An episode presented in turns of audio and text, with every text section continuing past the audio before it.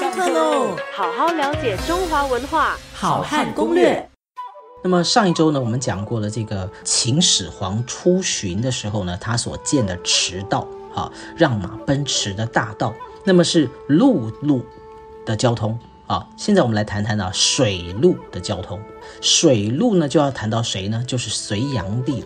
隋炀帝出巡的时候呢，他为了要方便他南下，所以呢，他就大兴运河。为了要出巡往南走，所以他说走陆路太慢了。那么，所以呢，要怎么样呢？要用啊水路。那么要有水路，可是水不够这个流畅怎么办呢？就建运河。于是呢，为了要帮助他自己南下，所以他还啊要求他的工程师啊来修筑运河。五个月之后呢，大运河就全线贯通了。那么为了要让隋炀帝能够借由大运河南巡，他的这个工程师们呢，除了建运河之外呢，还在沿途啊修建了什么呢？修建了供隋炀帝居住的五星级私人度假饭店。啊，在《资治通鉴》里面哈就有记载说啊，自长安至江都至离宫四十余所。什么意思呢？就从长安一直南到江都这整段路上，哈，为这个隋炀帝呢，就建了离宫四十多，四十多就是说建了四十多个的度假饭店哦。好，这是出自这个司马光的《资治通鉴》。好，那么以方便啊，这个隋炀帝自己本人，还有呢他的随行人员的沿途住宿。再讲回啊，这个隋炀帝的这个大运河，这个。工程师帮他建了大运河之外，还要建什么呢？皇帝所乘坐的龙舟。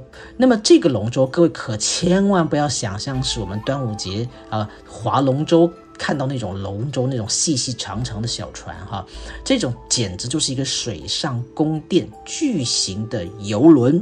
你是无法想象的。如果我们根据这个《大业杂记》，就是专门在记录隋炀帝那个时期的事情的这个文献上面呢，他怎么写的？我读给各位听哈。他说：“龙舟呢，高四十五尺，阔五十尺，那么长两百尺，共四重。共四重的意思就是有四层哦。”所以各位想想，它不是普通的龙舟，而是游轮呐。它的龙舟上面有四层的宫殿，上一重有正殿、内殿、东西朝堂，周以轩廊。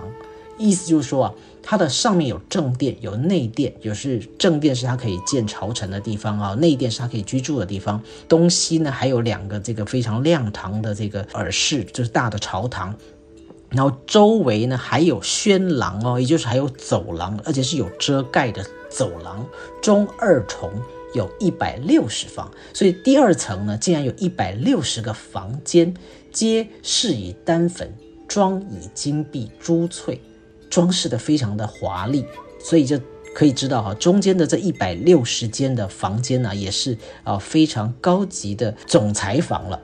那么下一重。则长秋内侍及乘舟水手，那么也就是说，最下面那一层呢，就是宫啊，这些啊水手们啊，这些是呃这个呃宫里面的服务他的人哈来居住。这么样的大船呢，单单靠人划的吗？不是的，它除了靠水手来划之外啊，它还要雇纤夫，在这个河道的两侧哈，用绳索呢把他们啊整整条船往上拉。据说呢，单单牵引一条啊，当时的这个龙船的这个纤夫啊，就有一千零八十人，而且要分三趟，每一趟呢，总共有三百六十人呢一起拉。所以各位可以推测哈，单单一段他要出巡的这个地方啊，如果有遇到这个河水呢比较缓慢。好，不能够啊很顺利的往前进的时候呢，就要这个动用哈这个三百六十人呢一起日以继夜的分三趟来这个拉他们的船，所以可以想见呢，这个呃隋炀帝的出巡呢，并没有比现在我们想象的那些阿拉伯的国王们呢还要更不奢侈哦。好好了解中华文化，好汉攻略，下课喽。